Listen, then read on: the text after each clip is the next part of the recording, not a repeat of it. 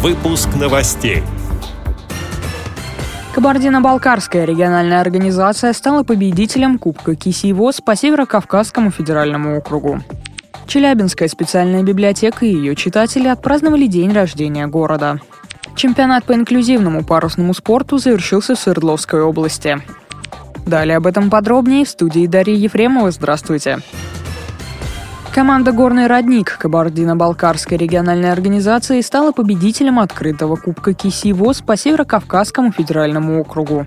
Соревнования проводились в Дагестане, в поселке Избербаш на базе спортивного комплекса имени Али Алиева. Игра проходила в теплой дружеской обстановке. В конкурсе принимали участие четыре команды, которые представляли Северную Осетию, Чеченскую Республику, Кабардино-Балкарию и Дагестан. Благодарим за предоставленную информацию специалиста по культурно-массовой работе Кабардино-Балкарской региональной организации ВОЗ Татьяну Абубакарову. Челябинская областная специальная библиотека для слабовидящих и слепых и ее читатели отпраздновали исторический день рождения города.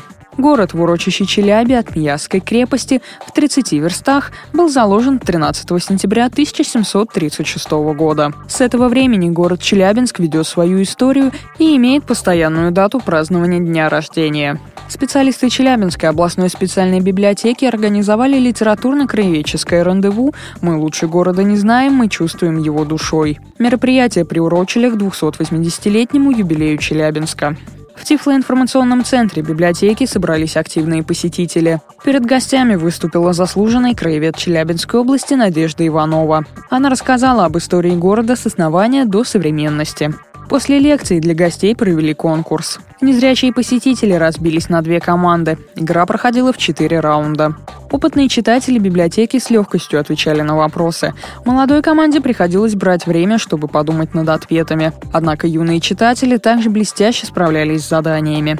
В итоге жюри конкурса и организаторы признали ничью. Победила дружба. Все участники получили памятные призы, говорящие книги и плоскопечатную литературу, выпущенную библиотекой. Благодарим за предоставленную информацию редактора библиотеки Зою Потапову.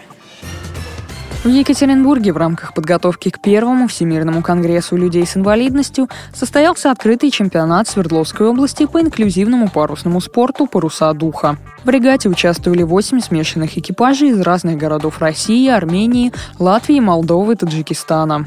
В составе экипажа каждой яхты было по пять человек. Тотально незрячий Шкотовый, два яхтсмена-новичка, в том числе люди с инвалидностью, матрос и профессиональный шкипер. Перед чемпионатом все команды могли поучаствовать в тренировочных соревнованиях под парусом. Во время практических занятий профессиональные яхтсмены, чемпионы по парусному спорту обучали новичков теории и практике.